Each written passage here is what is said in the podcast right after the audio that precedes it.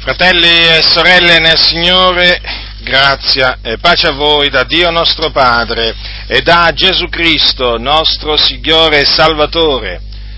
Capitolo 7 del libro del profeta Geremia. Capitolo 7 del profeta Geremia. Leggerò tutto il capitolo. La parola che fu rivolta a Geremia da parte dell'Eterno, dicendo, la parola che fu rivolta a Geremia da parte dell'Eterno, dicendo, eh, prestate molta attenzione perché questa è la parola di Dio. Geremia parlò da parte di Dio. Ecco che cosa disse l'Iddio vivente e vero. Fermati alla porta della casa dell'Eterno e qui vi proclama questa parola. Ascoltate la parola dell'Eterno o voi tutti uomini di Giuda, che entrate per queste porte, per prostrarvi dinanzi all'Eterno. Così parla l'Eterno degli eserciti, l'Iddio di Israele. Emendate le vostre vie e le vostre opere, ed io vi farò dimorare in questo luogo. Non ponete la vostra fiducia in parole fallaci, dicendo questo è il Tempio dell'Eterno, il Tempio dell'Eterno, il Tempio dell'Eterno. Ma se emendate veramente le vostre vie, le vostre opere, se praticate sul serio la giustizia gli uni verso gli altri, se non opprimete lo straniero, l'orfano e la vedova, se non spargete sangue innocente in questo luogo e non andate per vostra sciagura dietro ad altri dei, io altresì vi farò abitare in questo luogo, nel paese che ho dato ai vostri padri in sempiterno. Ecco Ecco, voi mettete la vostra fiducia in parole fallaci che non giovano a nulla. Come? Voi rubate, uccidete, commettete adulteri, giurate il falso, offrite profumi a Baal, andate dietro ad altri dei che prima non conoscevate, poi venite a, pros- a presentarvi davanti a me in questa casa sulla quale è invocato il mio nome e dite siamo salvi. E ciò per compiere tutte queste abominazioni è ella forse agli occhi vostri una spelonca di ladroni, questa casa sulla quale è invocato il mio nome? Ecco, tutto questo io l'ho veduto, dice l'Eterno. Andate dunque al mio luogo che era asilo, dove avevo da prima stanziato il mio nome, e guardate come l'ho trattato, a motivo della malvagità del mio popolo di Israele ed ora, poiché voi, poiché avete eh, commesso tutte queste cose, dice l'Eterno, poiché vi ho parlato, parlato fin dal mattino e voi non avete dato ascolto, poiché vi ho chiamati e voi non avete risposto, io tratterò questa casa sulla quale è invocato il mio nome, nella quale riponete la vostra fiducia e il luogo che ho dato a voi e ai vostri padri, come ho trattato Cilo e vi caccerò dal mio cospetto come ho cacciato tutti i vostri fratelli, tutta la progenie d'Efraim. E tu non intercedere per questo popolo, non innalzare per essi supplicazioni o preghiere e non insistere presso di me perché non ti esaudirò non vedi tu quello che fanno nelle città di Giuda e nelle vie di Gerusalemme? I figlioli raccolgono la legna, i padri accendono il fuoco e le donne intridono la pasta per far delle focacce alla regina del cielo e per far delle libazioni ad altri dei per offendermi. È proprio me che offendono, dice l'Eterno. Non offendono essi loro stessi a loro propria confusione? Perciò così parla il Signore l'Eterno, ecco la mia ira, il mio furore si riversa su questo luogo, sugli uomini e sulle bestie, sugli alberi della campagna e sui frutti della terra. Essa consumerà ogni cosa e non si estinguerà. Così parla l'Eterno degli eserciti, il Dio di Israele, aggiungete i vostri olocausti e i vostri sacrifici e mangiatene la carne, poiché io non parlai ai vostri padri e non diedi loro alcun comandamento quando li trassi fuori dal paese d'Egitto intorno ad olocausti e a sacrifici, Ma questo comandai loro, ascoltate la mia voce, sarò il vostro Dio e voi sarete il mio popolo, camminate in tutte le vie che io vi prescrivo affinché siate felici. Ma essi non ascoltarono, non prestarono orecchio, ma camminarono seguendo i consigli e la caparbietà del loro cuore malvagio. E invece di andare avanti si sono volti indietro dal giorno che i vostri padri uscirono dal paese d'Egitto fino al di d'oggi, io vi ho mandato tutti i miei servi, i profeti, e ve l'ho mandati ogni giorno fin dal mattino. Ma essi non mi hanno ascoltato, non hanno prestato orecchio, hanno fatto il collo duro, si sono condotti peggio dei loro padri di loro tutte queste cose, ma essi non ti ascolteranno, chiamali, ma essi non ti risponderanno, perciò dirai loro, questa è la nazione che non ascolta la voce dell'Eterno, del suo Dio, e che non vuol accettare correzione. La fedeltà è perita, è venuta meno nella loro bocca. Raditi la chioma e buttala via e leva sulle alture un lamento, poiché l'Eterno rigetta e abbandona la generazione che è divenuta oggetto della sua ira. I figlioli di Giuda hanno fatto ciò che è male agli occhi miei, dice l'Eterno. Hanno collocato le loro abominazioni nella casa sulla quale ha invocato il mio nome per contaminarla. Hanno edificato gli alti luoghi di Tofet nella valle del figliolo di Innom per bruciarvi nel fuoco i loro figlioli e le loro figliuole, cosa che io non avevo comandata e che non m'era mai venuta in mente. Perciò ecco, i giorni vengono, dice l'Eterno, che non si dirà più Tofet né la valle del figliolo di Innom, ma la valle del massacro, e per mancanza di spazio si seppelliranno i morti a Tofet e i cadaveri di questo popolo serviranno di pasto agli uccelli del cielo e alle bestie della terra e non vi sarà alcuno che li scacci. E farò cessare nelle città di Giuda e per le strade di Gerusalemme i gridi di gioia i gridi di esultanza, il canto dello sposo e il canto della sposa, perché il paese sarà una desolazione. Dunque, questo è parte del messaggio che Dio mandò al popolo, al popolo di Giuda tramite, tramite il profeta Geremia. Dico parte del messaggio naturalmente perché per rendervi conto di tutto il messaggio del profeta Geremia dovete leggere tutto il profeta Geremia. Comunque, questo capitolo fa comprendere molto bene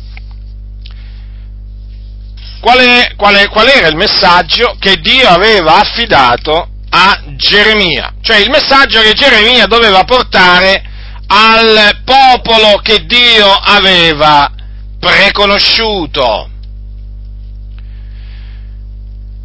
Benché vi ricordo il popolo che Dio ha preconosciuto è formato chiaramente da tutte le tribù di Israele, vi voglio ricordare che Geremia in particolare eh, si, rivol- si rivolse al regno di Giuda e a Gerusalemme, la capitale del regno di Giuda, perché voi sapete che il regno, diciamo, era stato eh, diviso eh, con, eh, con la, diciamo, dopo la morte di, eh, del re Salomone c'era stata una scissione e si erano creati due regni, il regno no, del nord e il regno del sud. Praticamente il regno di Israele era a nord, a, a, a nord e il regno di Giuda era a sud. La capitale del regno, eh, del regno di Giuda, che è appunto quello del sud, era Gerusalemme, dove appunto eh, Salomone aveva fatto costruire eh, un tempio, appunto la casa sulla quale era invocato il nome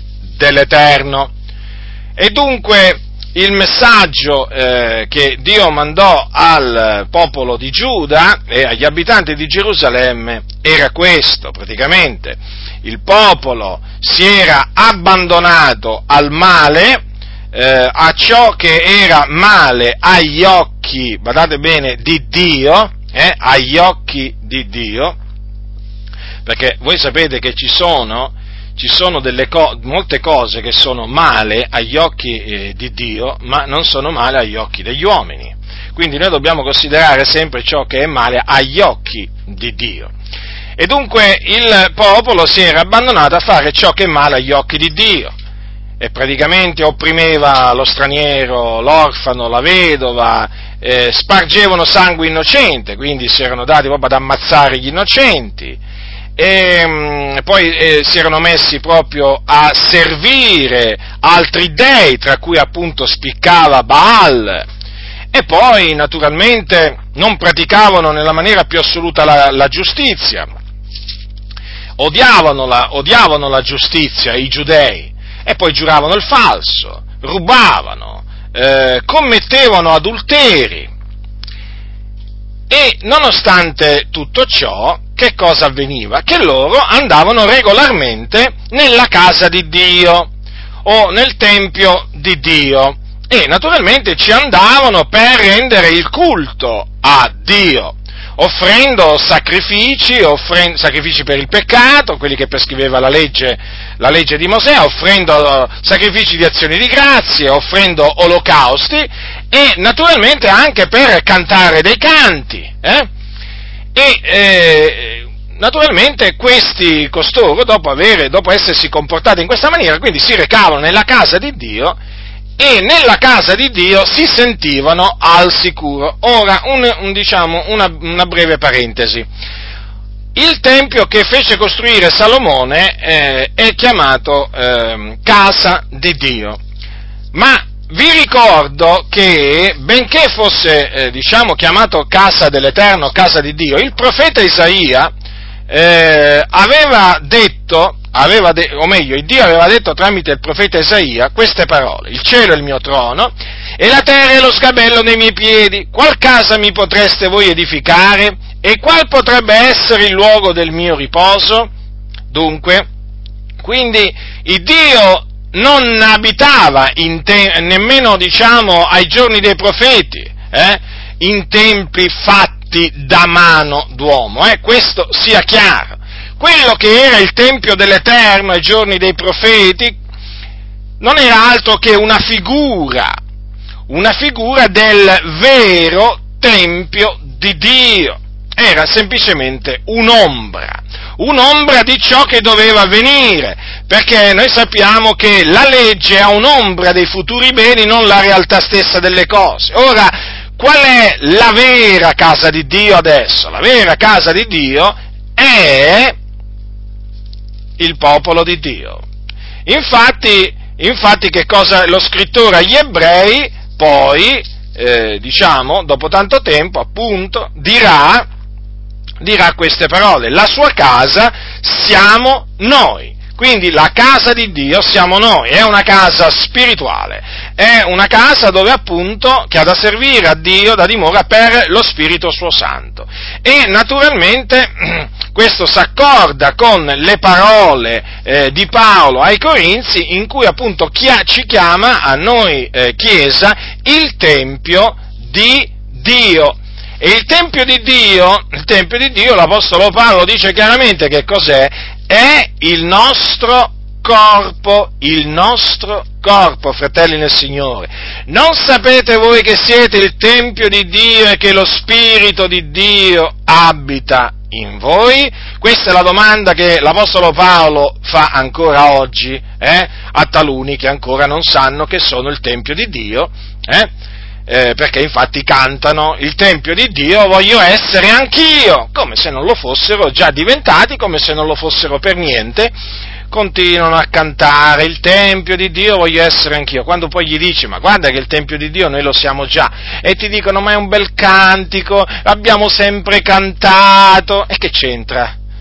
Sarà bella la melodia, però se le, se, le, eh, se le, parole non sono in accordo con la parola del Signore bisogna apportare delle modifiche, ma di modifiche non se ne parla con questi ribelli, perché quando tu gli, gli, gli parli di, di, correggersi, loro praticamente mh, mm, ti, ti, si rivoltano con, contro come delle bestie inferocite, perché la correzione loro la detestano, la correzione loro la, la detestano perché la considerano una brutta cosa, la correzione, pensate un po' voi Pensate un po' voi come considerano la correzione, ma non accettano, non accettano nemmeno la correzione di Dio, considerate un po' voi, non è che, cioè voglio dire, qui oramai bisogna, qui non bisogna girare attorno alle cose, queste sono persone che la correzione di Dio non l'accettano, non l'accettano, la disprezzano, perché? Perché loro disprezzano la sapienza di Dio.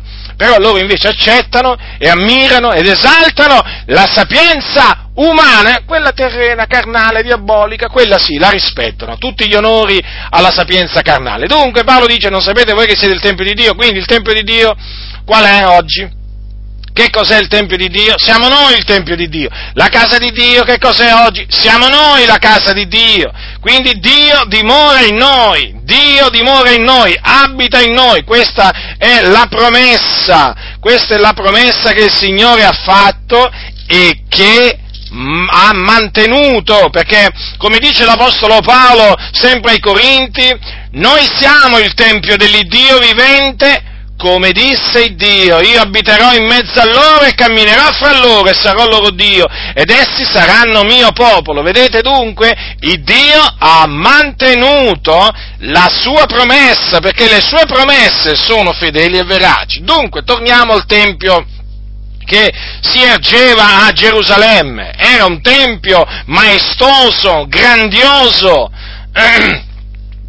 e eh, naturalmente era, te- era, il tempio sul quale era invocato il nome, il nome dell'Eterno. Ma cosa era avvenuto? Era avvenuto che i giudei avevano cominciato a porre la loro fiducia eh, nel Tempio. Sì, sì, sì, sì, nel Tempio, proprio sì, in un edificio. In un edificio fatto da mano d'uomo. Avevano, infatti dice, nella quale riponete la vostra fiducia così sono le parole di Dio, noi crediamo alle parole di Dio, eh? quindi eh, Dio ci dice che i giudei avevano riposto la loro fiducia nel Tempio dell'Eterno. Pensate, ecco perché, ecco perché loro praticamente si davano al male e poi naturalmente, dato che in loro stessi dicevano questo è il Tempio di Dio, Dio ha cura del suo tempio, Dio non abbandonerà mai il suo tempio e Dio non potrà distruggere il suo tempio, è la sua casa. E allora loro praticamente si rifugiavano in queste, in queste parole, cioè praticamente una volta che si presentavano dentro il tempio dicevano eh, siamo salvi. Vedete, quindi si sentivano salvi dentro un edificio, un edificio di culto. Eh? Eh, un edificio di culto. Ma loro naturalmente eh, malvagi erano quando eh, entravano eh, dentro il Tempio dell'Eterno, malvagi rimanevano benché offrissero sacrifici e olocausti e naturalmente ne uscivano malvagi come erano entrati, perché proprio erano persone date al male. E Dio naturalmente queste loro abominazioni le detestava, queste, eh, questi peccati a cui loro si erano abbandonati, il Dio li, de- li detestava. E naturalmente mandò dei profeti, tra cui anche Geremia, al, eh, diciamo, al popolo ribelle per esortarlo a convertirsi dalle, eh, dalle sue vie malvagie.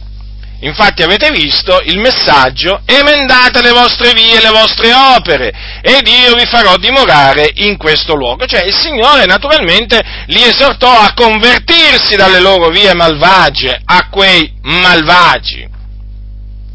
Ma essi persistettero a porre la loro fiducia appunto in queste parole fallaci che non giovavano a nulla. Questo è il Tempio dell'Eterno, il Tempio dell'Eterno, il Tempio dell'Eterno. Siamo salvi. Eh? Queste dunque so, erano parole fallaci, parole fallaci, eh, alcuni hanno tradotto parole false, altri hanno tradotto parole ingannatrici, quindi parole che producono un inganno, un'illusione. E difatti quei giudei malvagi eh, ingannarono loro stessi, perché riposero la loro fiducia in parole false, bugiarde, che quindi non servivano a niente, di fatti non servirono a niente. Perché? Perché questa loro fiducia in queste, in queste parole, appunto, non li salvò dall'ira di Dio non li mise al riparo dall'ira di Dio, perché Dio promise di distruggere la sua casa, cioè la casa sulla quale era invocato il suo nome. Sì, il Signore fece questa, questa promessa perché il popolo si era rifiutato di convertirsi. E badate, non solo Gerusalemme, non solo il Tempio dell'Eterno che si ergeva a Gerusalemme, ma anche il regno di Giuda. Il Signore l'avrebbe trasformato in una del- desolazione e poi avrebbe compiuto un massacro, un massacro. Infatti, avete visto cosa ha detto il Signore? I giorni vengono Dice l'Eterno che non si dirà più Tofet nella valle del figliolo di Innom, ma la valle del massacro, e per mancanza di spazio si seppelliranno i morti a Tofet. Quindi vedete, il Signore promise che avrebbe fatto un massacro, quindi che avrebbe fatto sterminare tante persone appunto di mezzo al suo popolo e i cadaveri sarebbero serviti di cibo, di cibo agli uccelli del cielo e alle bestie della terra. Pensate cosa disse anche il Signore, non vi sarà alcuno che li scacci. E dunque il Signore promise di mutare, eh, diciamo, la gioia, la gioia che c'era in Gerusalemme e anche in Giuda in lutto. Eh? E il Signore mantenne la sua parola mantenne la sua parola perché si usò di Nebuchadnezzar, che lui chiamò il mio servitore, per eseguire questi giudizi contro il, il regno di Giuda e Gerusalemme. Chiamò appunto da Babilonia il potente esercito babilonese che appunto portò desolazione nel regno di Giuda e in Gerusalemme. In particolare, Dio si usò di Nebuchadnezzar per distruggere il Tempio, la casa sulla quale era invocato il suo nome, oltre che le mura, e poi si usò di lui per sterminare, per fare un massacro in Gerusalemme e anche per portare poi in cattività, infatti chiamata la cattività babilonese, per portare in cattività tanti e tanti giudei. Dunque, vedete, il Signore aveva esortato quei giudei a non porre la loro fiducia in parole fallaci, in parole bugiarde, in parole ingannatrici, perché quelle parole non gli sarebbero valse a niente, non avrebbero giovato loro a niente. E di fatti fu così.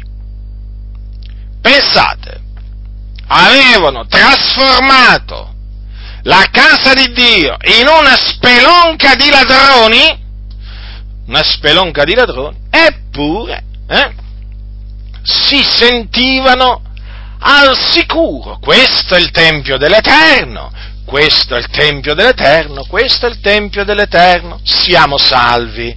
Eh? Ma non, eh, non erano salvi, per niente. E infatti il Signore non li salvò. Non li salvò dall'ira, perché essi furono proprio oggetto dell'ira ardente di Dio.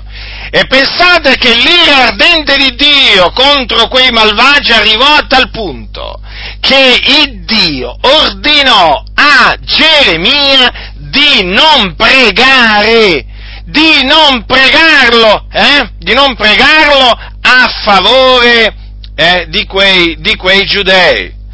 Ve le rileggo queste parole. Tu non intercedere per questo popolo, non innalzare per essi supplicazioni o preghiere, non insistere presso di me, perché non ti esadirò. Vedete dunque come questo ci insegna anche che la pazienza di Dio ha un limite.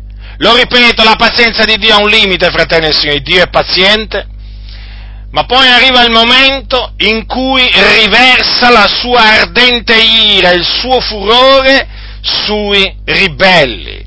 E questo è quello che ci insegna la Sacra Scrittura. E Dio pazientò, pazientò con il regno di Giuda, e Dio pazientò con Gerusalemme. E come se pazientò? E infatti mandò i suoi servitori ad avvertire il suo popolo, ma loro non ascoltarono i suoi profeti, no, non ascoltarono i suoi profeti, questa è la nazione che non ascolta la voce dell'Eterno, del suo Dio, e che non vuole accettare correzione. Vedete che cosa disse il Signore? Ecco la testimonianza di Dio a riguardo di, di quel popolo, la fedeltà è perita, è venuta meno nel, nella loro bocca, vedete? Però il Signore vedete, li aveva chiamati al ravvedimento, ma loro non avevano voluto ravvedersi. Oggi molti si offendono, molti credenti si offendono quando io gli dico ravvedetevi. Non vi dovete offendere, per niente.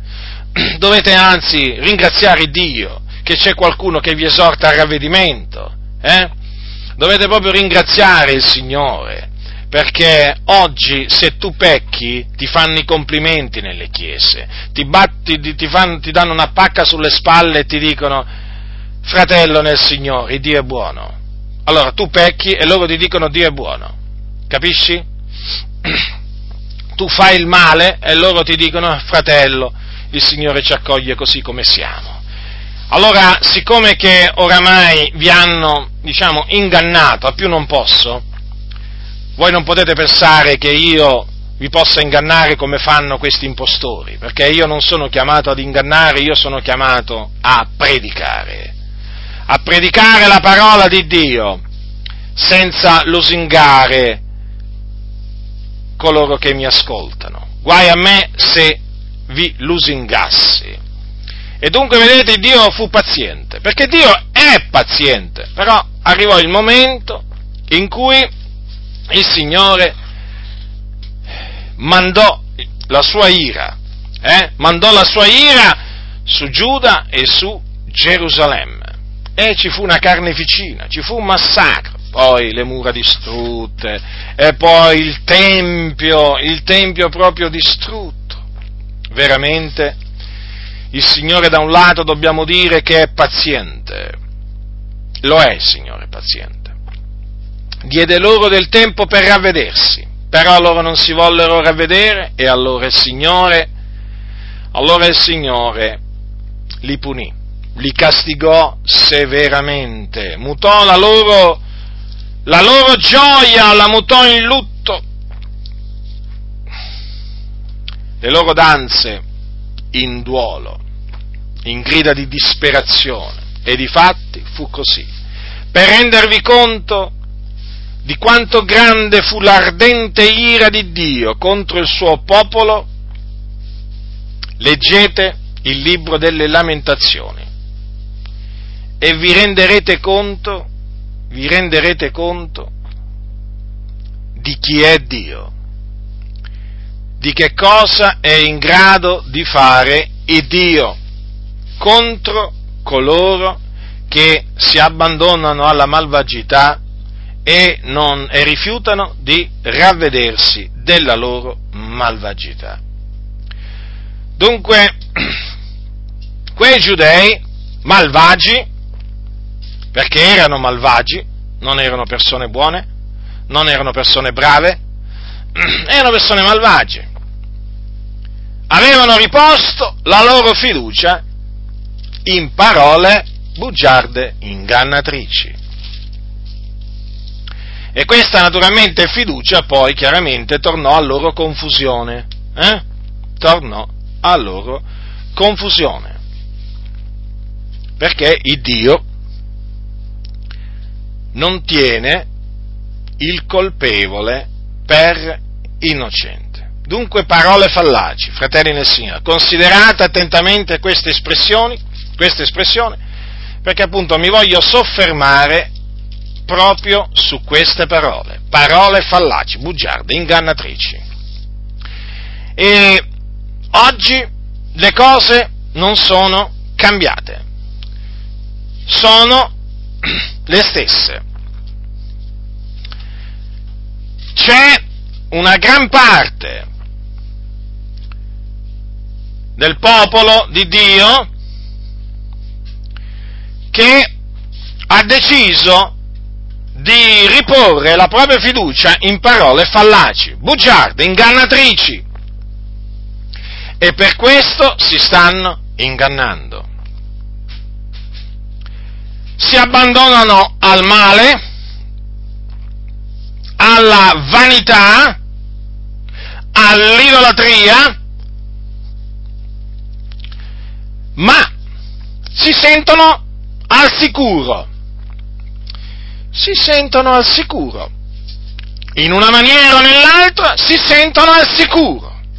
Perché i loro pastori malvagi fanno di tutto per farli sentire al sicuro. E naturalmente questi pastori malvagi usano parole fallaci, bugiarde, ingannatrici, nelle quali il popolo corrotto ripone la sua fiducia. Voglio citare alcune di queste espressioni, perché chiaramente quelli dicevano siamo salvi, questo è il Tempio dell'Eterno. Adesso vediamo brevemente oggi quali sono queste parole fallaci mi viene in mente, diciamo, questo. Quanti oggi che si dicono cristiani si, si considerano al sicuro, si considerano salvi, semplicemente perché appartengono a una determinata denominazione o a una determinata chiesa. Con noi sei al sicuro, ti dicono. Noi siamo un movimento che ha un secolo, poi c'è chi ti dice che ce ne ha due secoli, altri tre secoli. Stai sicuro? Perché il Signore ha benedetto grandemente questo movimento, questa è l'opera. Con noi stai al sicuro. Noi siamo salvati.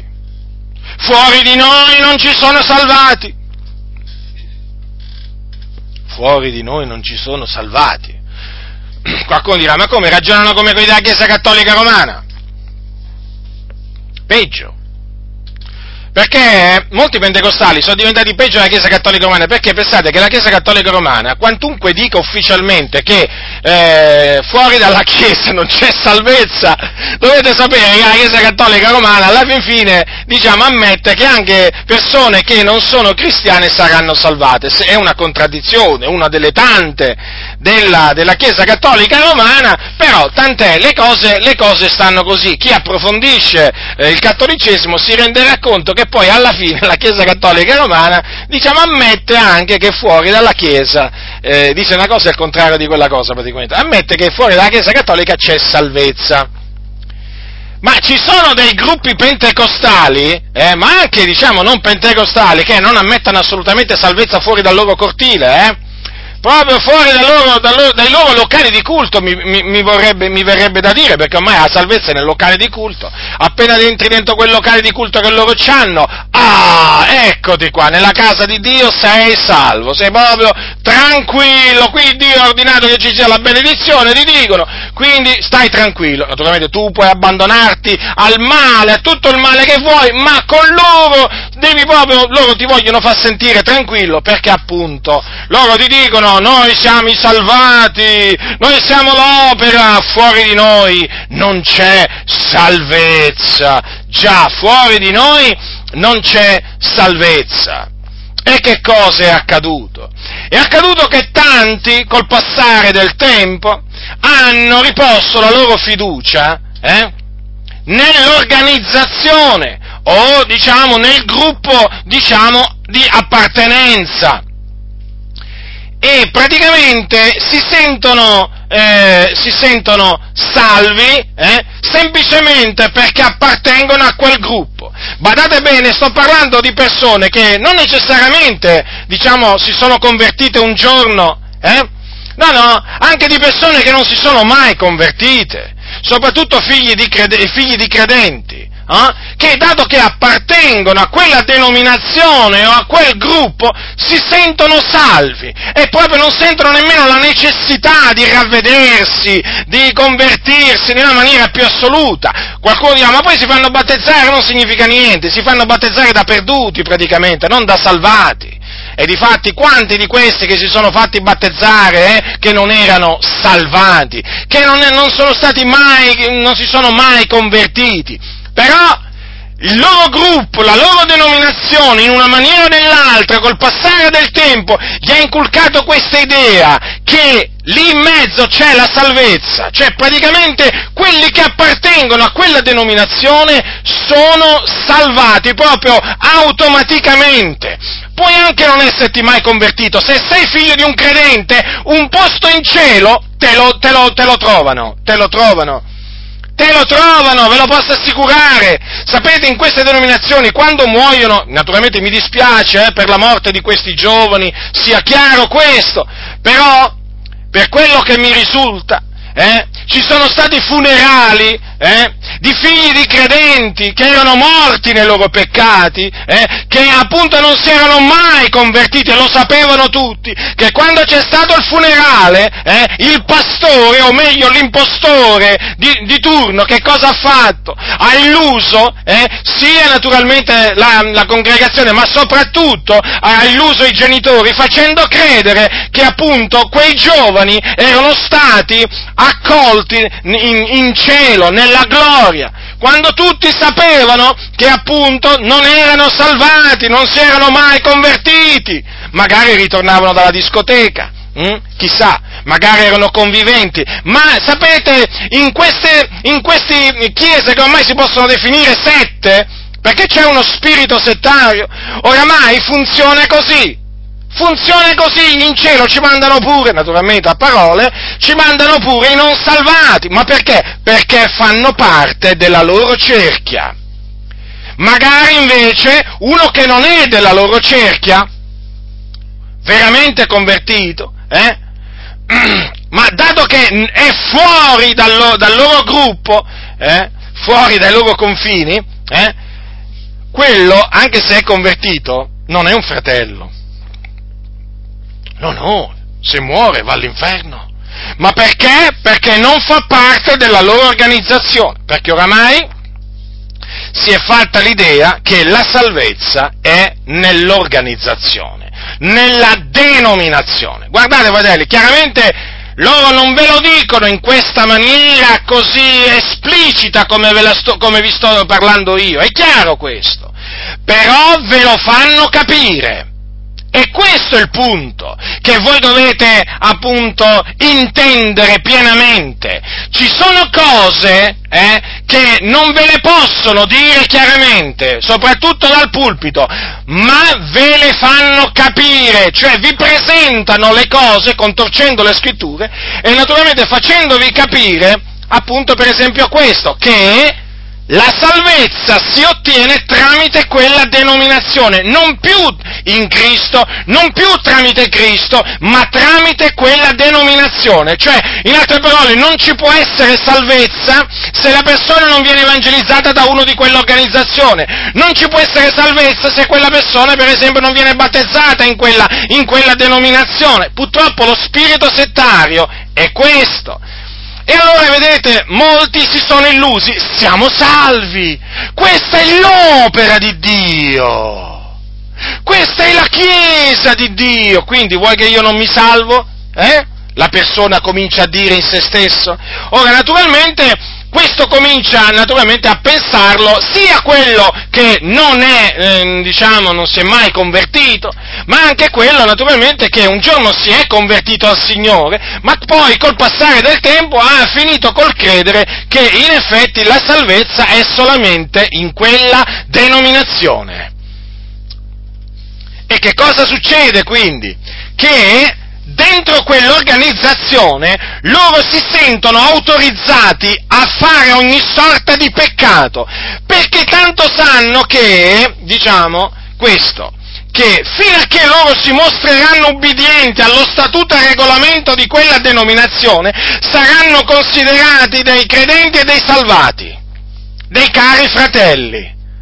Perciò potranno fare tutto il male che vogliono, potranno, diciamo, ehm, vivere una vita mondana, cioè, per dirlo, diciamo, in parole, in parole molto semplici, potranno abbandonarsi a qualsiasi concupiscenza della carne, qualsiasi concupiscenza mondana, loro si sentiranno assolutamente salvi in quella denominazione potranno convivere, potranno divorziare, commettere, risposarsi commettendo così adulterio, eh?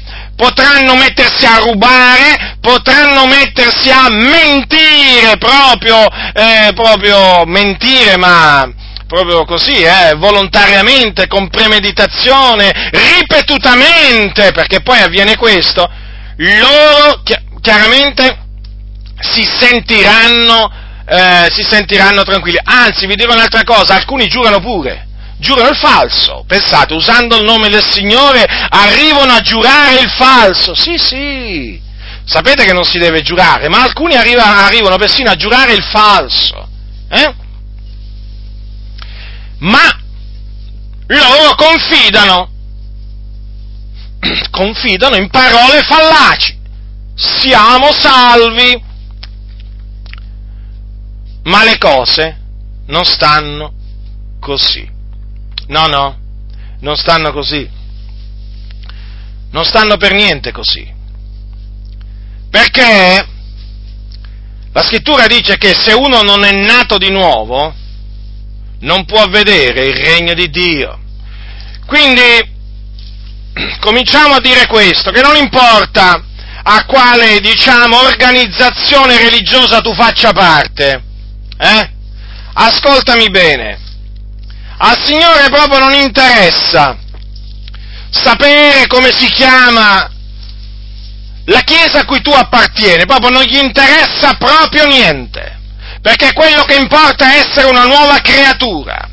E una nuova creatura si diventa nascendo di nuovo.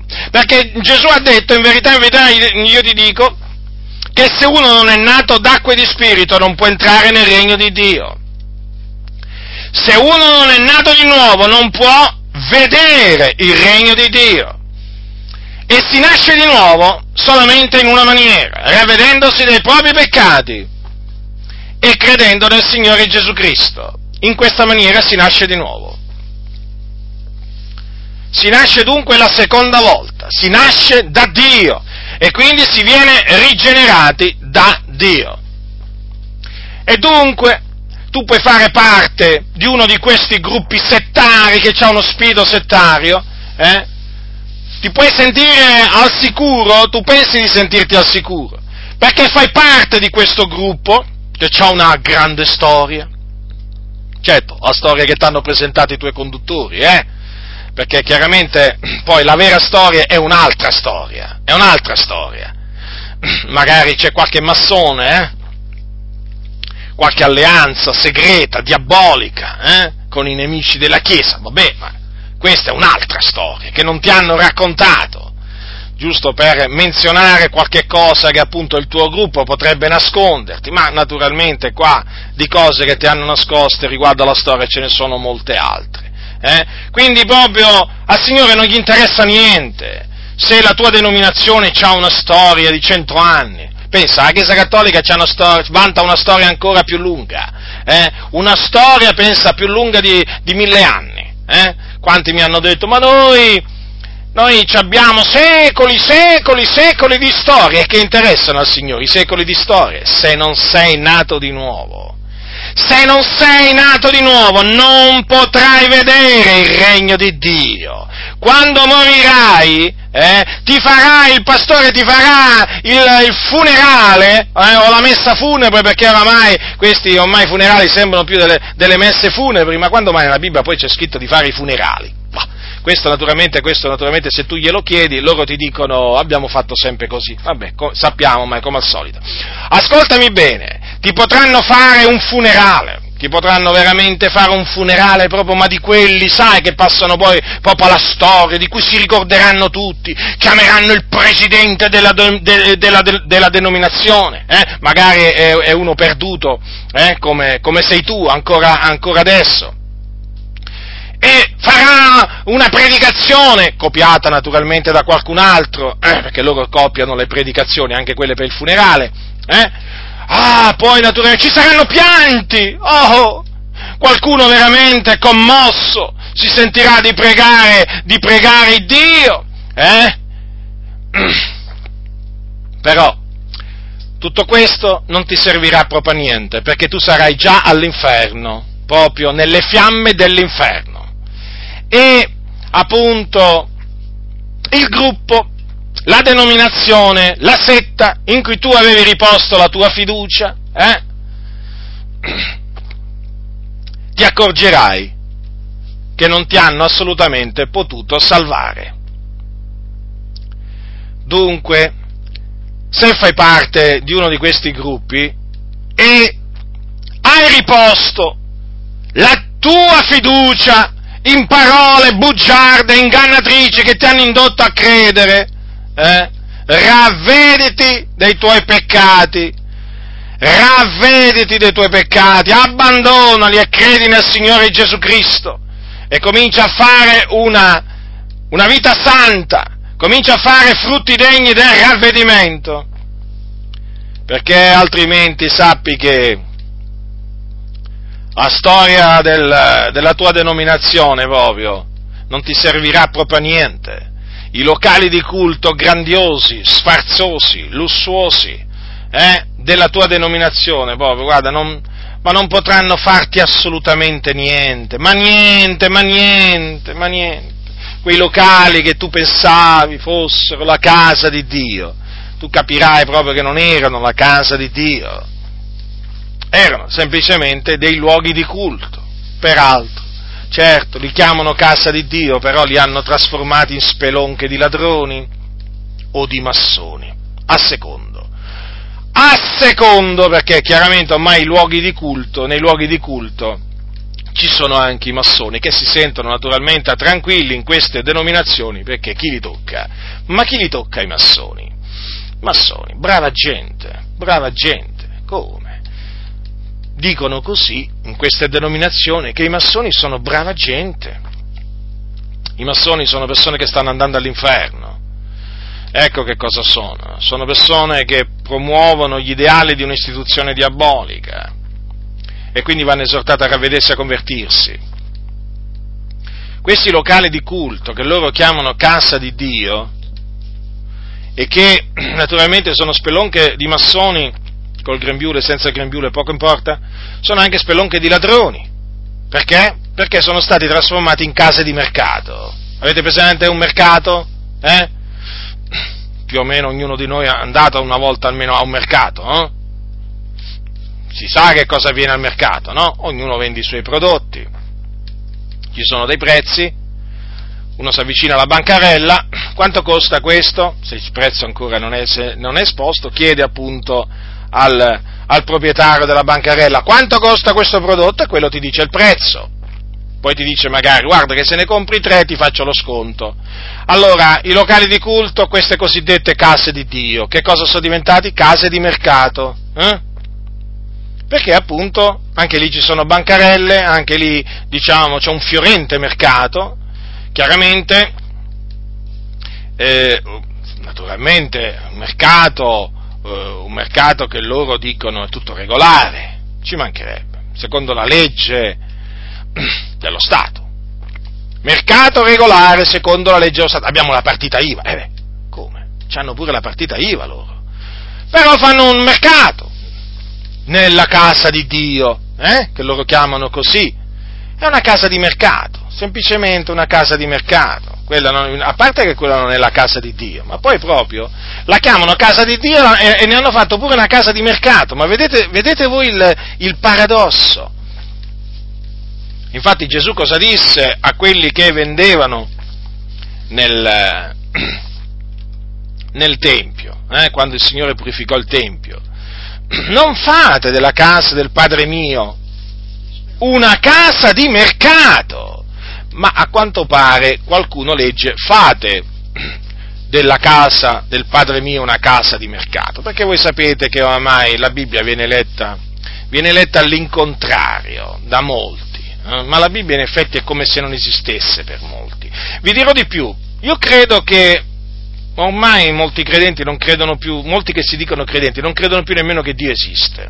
No, perché io credo che oramai costoro si comportano, si capisce questo da come vivono, da come parlano, è evidente che se veramente, non dico tutti, ma certamente una, una, una parte, proprio sono veramente atei, non credono in Dio. Dicono di credere in Dio, sì, vabbè, ma sapete quanti dicono io credo in Dio, sì, però poi alla fine vai a scoprire che non credono in Dio. Ma perché se credessero in Dio, se credessero in Dio, avrebbero una vita veramente completamente diversa, parlerebbero in, diciamo, in maniera completamente, completamente diversa. Dunque ti stavo dicendo appunto che hai riposto la fiducia tua in parole fallaci. Ti senti al sicuro perché fai parte di un movimento eh? centenario? Al Signore non gli interessa proprio niente la storia centenaria del tuo movimento. Se non sei nato di nuovo, andrai all'inferno quando morirai. Hai capito? Sappilo questo, eh? Sappilo. Poi naturalmente ci sono quelli che si sono convertiti un giorno al Signore in questi, in questi gruppi, perché il Signore naturalmente salva, eh, fa, fa, grazia a chi vuole Lui e chiaramente salva delle anime anche in questi, in questi gruppi. Bene, la persona è stata salvata, si è fatto, si è fatto battezzare, però ecco che con il battesimo ha eh, diciamo, eh, pensato di essere entrato proprio veramente nell'unica Chiesa di Dio, nella sola vera Chiesa di Dio, che è la sua denominazione. E dunque cosa succede? Che lui naturalmente innanzitutto quelli fuori proprio dalla sua organizzazione e denominazione non li considera proprio fratelli, non gli dà nemmeno la pace, eh? non gli dà nemmeno la pace, gli dice buongiorno, buonasera, eh? beh che volete, un buongiorno e buonasera loro dicono non si rifiuta nemmeno a un eretico, no? perché certo fuori, da, fuori, dalla loro denominazione sono tutti eretici quelli che si dicono cristiani. Eh? Invece dentro la loro organizzazione sono tutti salvi, eh? sono tutti salvati, eh? no, non gli danno nemmeno la pace perché devono dare la pace eh? a persone che non fanno parte della loro denominazione, solo loro sono salvati. Eh. E naturalmente l'orgoglio, la superbia, col passare del tempo aumentano, aumentano, aumentano. E voi sapete che naturalmente la superbia precede la caduta. Cosa succede? Che costoro si abbandonano al peccato. Sì, si abbandonano al peccato, alla fornicazione, alle ruberie, all'oltraggio, all'adulterio, all'oppressione dei poveri, degli orfani, delle vedove, alla pedofilia, all'omosessualità, insomma, c'è veramente di tutto. Perché? È chiaro, loro pensano di essere l'unica vera Chiesa, che lì c'è salvezza. E quando appunto dicono che lì c'è salvezza, loro vogliono dire che non importa come ti comporti, poi quando morirai andrai in cielo. Certo, poi ti dicono, ma noi non crediamo una volta salvati, sempre salvati, in teoria, nella pratica ci credono. È come se ci credono, infatti non va mai nessuno all'inferno.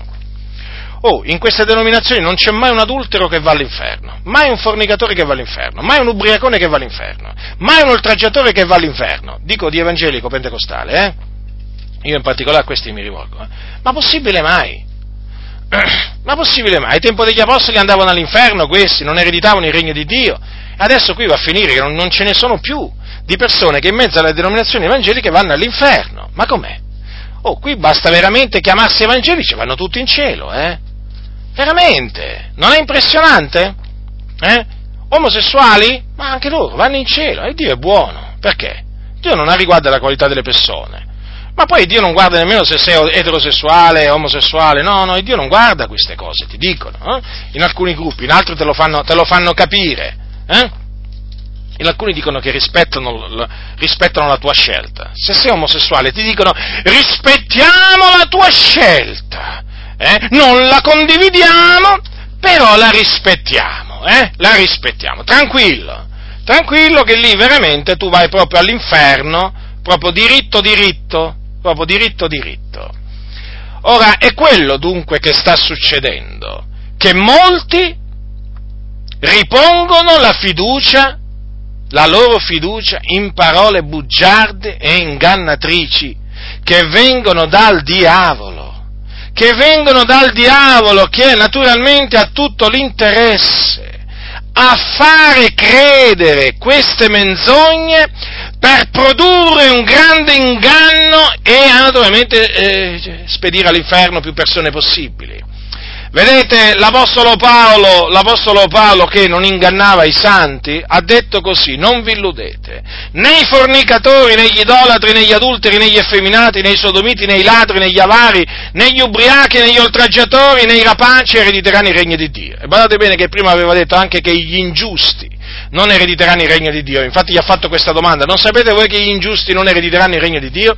E chi sono gli ingiusti? Gli ingiusti sono eh, quelli che portano altri fratelli quando hanno una lite con altri fratelli, che portano altri fratelli dinanzi appunto agli ingiusti, dinanzi ai, ai, tribunali degli infedeli. Ecco chi sono gli ingiusti. Anche di questo naturalmente non si sente parlare perché ci sono comunità proprio veramente dove proprio denunce, querele, si querelano tra di loro. Ma è una cosa impressionante, ma comunità veramente dove querelare è come bersi un bicchiere d'acqua fresca fratelli nel Signore, ma qui sono ridotte molto male le chiese, parlo di chiese pentecostali, eh? ma parlo, si sbranano, si sbranano a colpi di querele, vanno a finire davanti al giudice, eh? proprio, ma è una cosa impressionante. È una cosa, poi naturalmente queste sono le chiese che se la prendono con noi, eh, che dicono che noi diamo scandalo, noi diamo scandalo, noi ce l'abbiamo con tutti, con tutto. Sì, sì, sono proprio loro, eh, sono proprio loro, quelli che appunto si sbranano a colpi di querele, ingiusti, gli ingiusti. Quindi, badate bene che la Sacra Scrittura è la parola di Dio. Paolo ha detto, non vi illudete, e molti si stanno invece illudendo è questo il punto, perché vedete che cosa ha detto il Signore? Voi mettete la vostra fiducia in parole fallaci, cioè in parole ingannatrici. E appunto tra queste parole ingannatrici, eh, che, in cui appunto molti oggi confidano, c'è proprio questo, ma non ti preoccupare, praticamente, Dio ti accoglie così come sei. Hm? Sbagliamo tutti, ti dicono, eh? Certo, questo è il messaggio che loro danno ai fornicatori, ai sodomiti, agli idolatri, agli effeminati, gli ubriaconi, gli oltraggiatori, i rapaci che sono in mezzo alla Chiesa di Dio. Sbagliamo tutti, cosa vuoi, fratello? Sono debolezze, le chiamano debolezze, pensate. Eh, eh sì, dopo vanno all'inferno queste persone.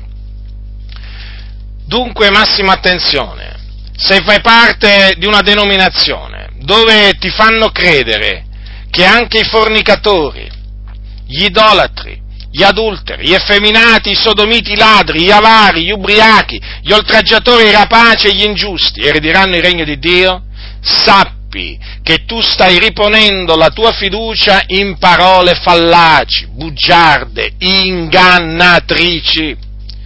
Se tu, se tu hai assistito a un funerale di un fornicatore, eh, di un credente, ti parlo in questa maniera, di uno che aveva creduto veramente nel Signore, si era fatto battezzare, ma conviveva, ascoltami bene, ed è morto in quello stato di peccato. Stai molto attento, se hai sentito il pastore della comunità dire che lui è in cielo, sappi che non devi riporre la fiducia in quelle parole mendaci, perché quello lì non è in cielo. Quello è morto nei suoi peccati, eh? perché fino alla fine è rimasto un fornicatore, per cui è all'inferno.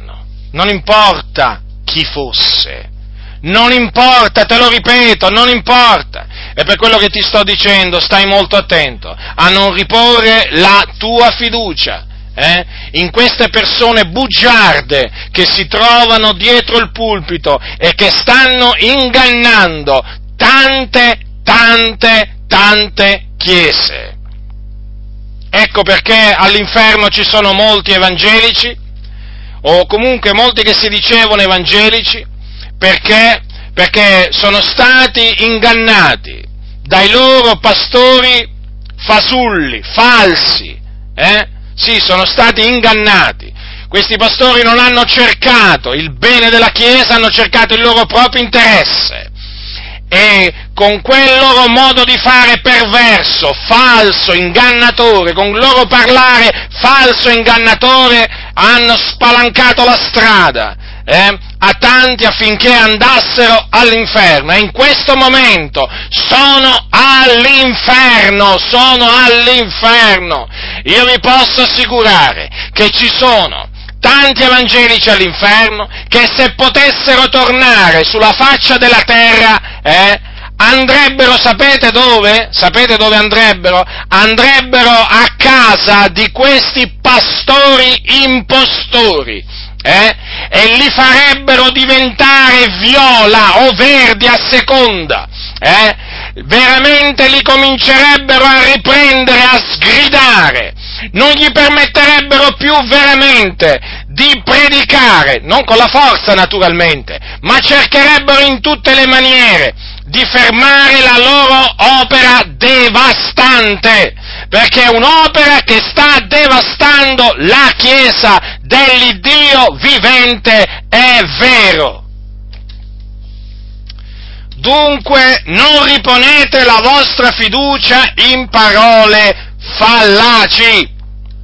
Poi c'è un'altra espressione, ci sono altre parole fallaci altre parole bugiardi, altre parole ingannatrici, come quelle appunto che dicono il Dio non castiga nessuno.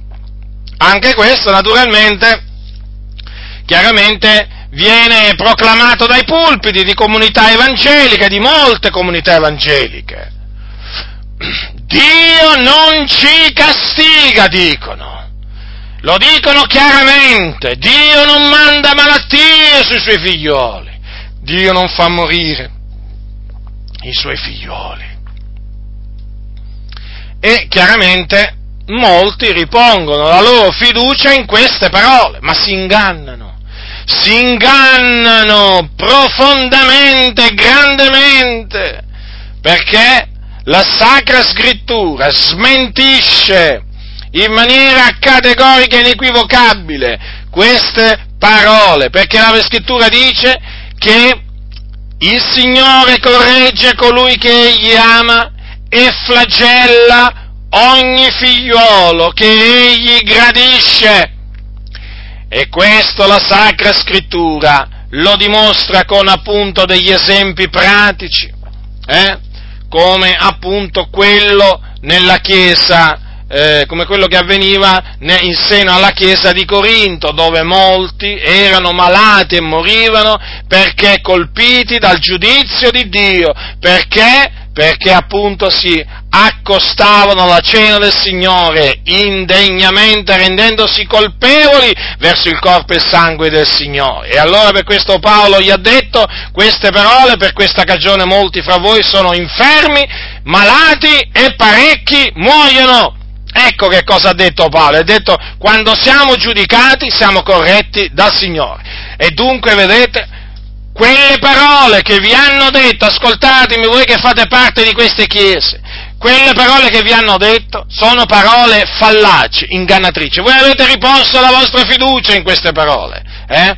ma sappiate che appunto, dato che sono parole ingannatrici, voi, la vostra fiducia è vana, perché dovete sapere che il nostro Dio castiga, è come se castiga, e, e dovete aspettarvi un castigo di Dio se state vivendo nel peccato.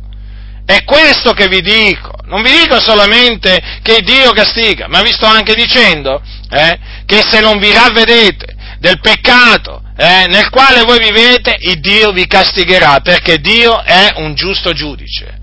Sai quello che ti dice il tuo pastore? Non conta niente perché è menzogna. Il tuo pastore ti dice che Dio non ti manderà mai un fulmine addosso? Eh? Queste sono parole fallaci, perché la scrittura dice che Dio si riempie le mani di fulmine li lancia contro i suoi avversari. Sei diventato mondano, amante del mondo, sappi che tutti coloro che diventano amici del mondo, diventano nemici di Dio e quindi sappi che potrebbe anche arrivare un fulmine sulla tua testa. Te lo dico proprio in maniera così chiara affinché tu comprenda che cosa significa diventare nemici di Dio. Diventare nemici di Dio significa questo, che praticamente eh, ti esponi al giudizio di Dio, all'ira di Dio, al castigo di Dio, che si può manifestare anche tramite un fulmine. Parole fallaci quelle del tuo pastore corrotto. Sì, parole fallaci. Smetti di riporre la tua fiducia in quelle parole bugiarde e ingannatrici. Il Dio sta castigando anche nella tua comunità e lo fa per il bene perché lui vedi corregge colui che gli ama e flagella ogni figliuolo gradisce. Ma la cosa triste è che i suoi castighi vengono fatti passare eh, per degli attacchi di Satana. Vedi tu? Vedi tu che cosa sta succedendo? Eh? Che quello che sta compiendo Dio, che è amore, che ama il suo popolo, e proprio perché lo ama, lo corregge, lo castiga, e d'altronde il giudizio, alla cominciare dalla casa di Dio, ebbene loro lo fanno passare per l'opera del diavolo. Avete capito? Avete capito? Parole fallaci che attirano altre parole fallaci, d'altronde un abisso chiama un altro abisso. E così ti sei illuso, ti sei illuso pensando che quello era Satana, no, quello è Dio che castiga. E sai perché castiga? Per indurre al ravvedimento il suo popolo, per indurre al ravvedimento perché il Signore opera in questa maniera, perché Lui è buono, Dio è buono, ecco perché ci castiga, ci corregge. Invece il pastore della tua comunità che ti parla in quella maniera non è buono, è malvagio. Sai perché? Perché ti induce a riporre la tua fiducia in delle menzogne.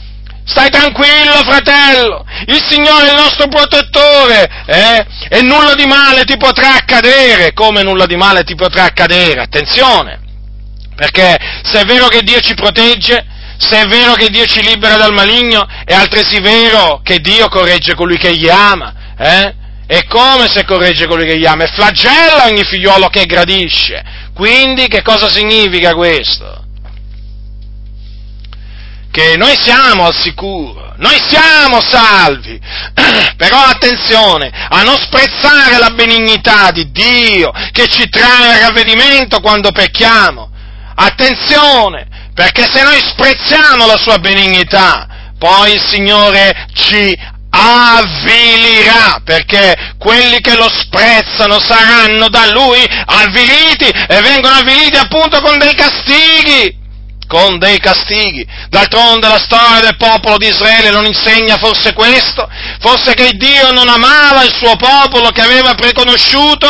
Forse che Dio non amava il suo popolo che aveva tratto fuori con braccio potente dall'Egitto, non l'amava forse? Ma certo che lo amava, ma quando il popolo di Israele si rese colpevole nei confronti di Dio, il Dio fece piombare i suoi giusti giudizi su di esso, perché forse smise di amarlo? No, assolutamente.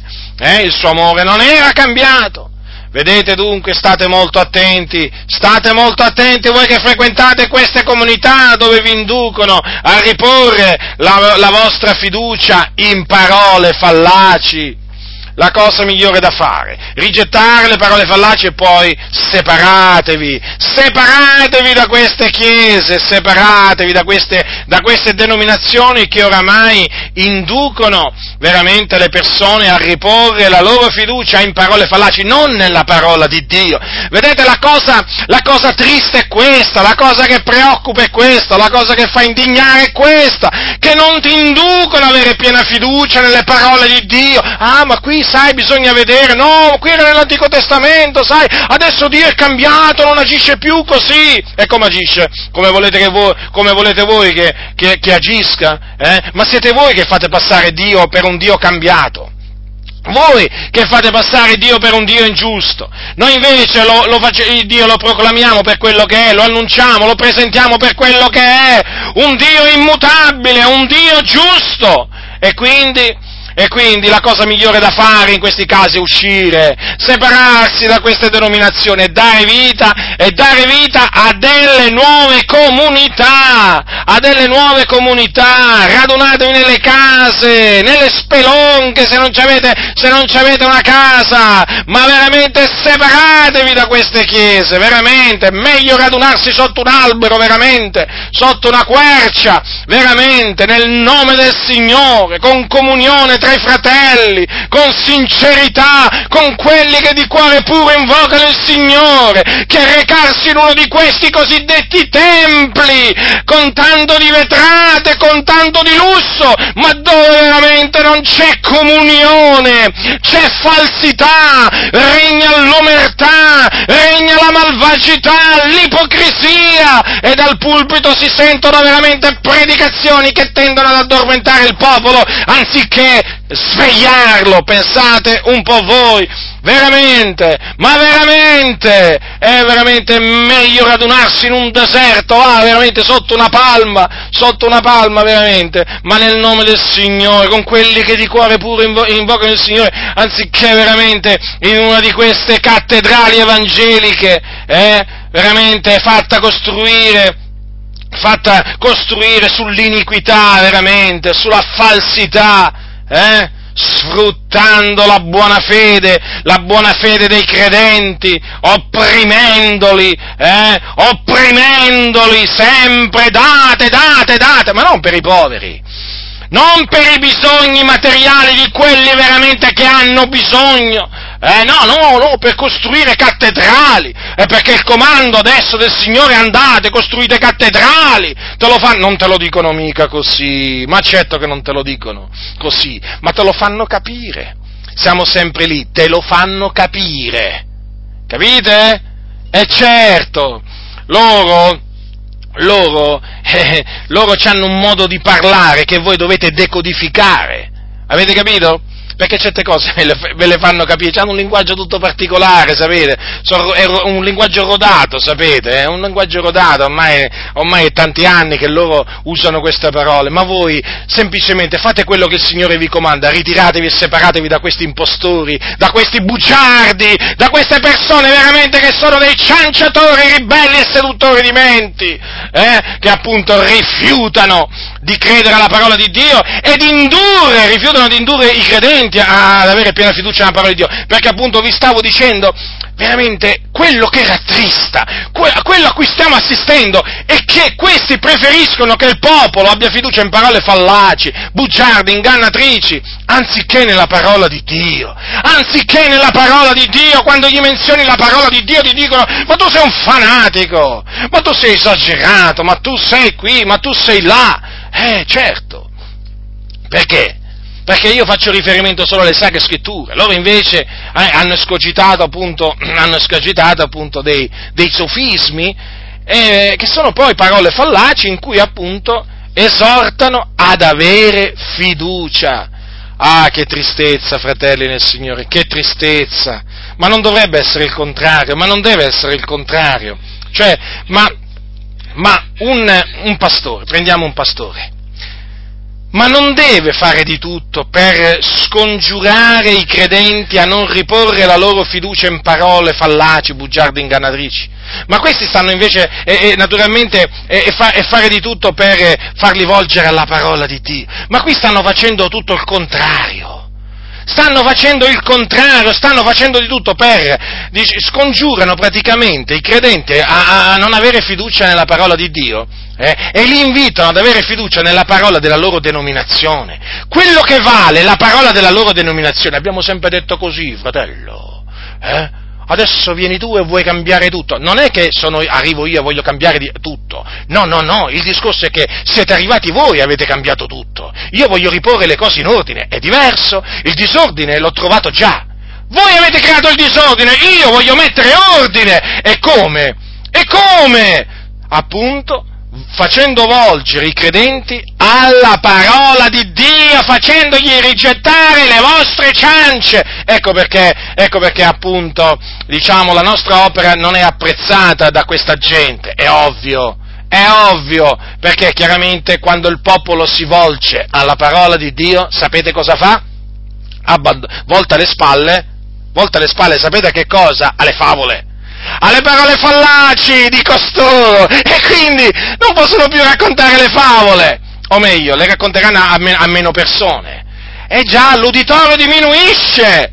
Eh sì, perché una volta che un figliuolo di Dio scopre la verità che lo rende libero, non è più disposto ad andare a sentire questi, questi cianciatori, questi seduttori di menti, e a dirgli amen, amen, amen. Ma quanti amen vogliono durante una predicazione? Ma le avete contate quanti amen vi hanno chiesto?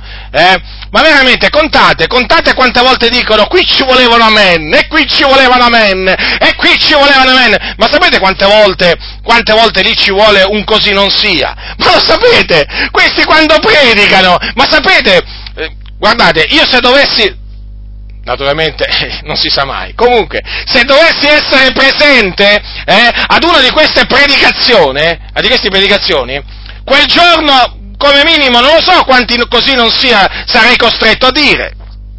Ma perché dicono così tante falsità questi? Dite così, non sia fratelli del Signore, eh, quando sentite parole fallaci, parole ingannatrici, eh, come per esempio, eh, Dio non castiga, eh, Dio non castiga più come, come, come una volta, no? Così non sia, ditelo, tranquillo, Tranquilli, non vi preoccupate che il Signore, è dalla vostra, il Signore è dalla vostra parte, sapete, la faccia del Signore è contro invece questi che raccontano le bugie, le falsità. Ecco, vi stavo dicendo appunto che la cosa triste è proprio questa.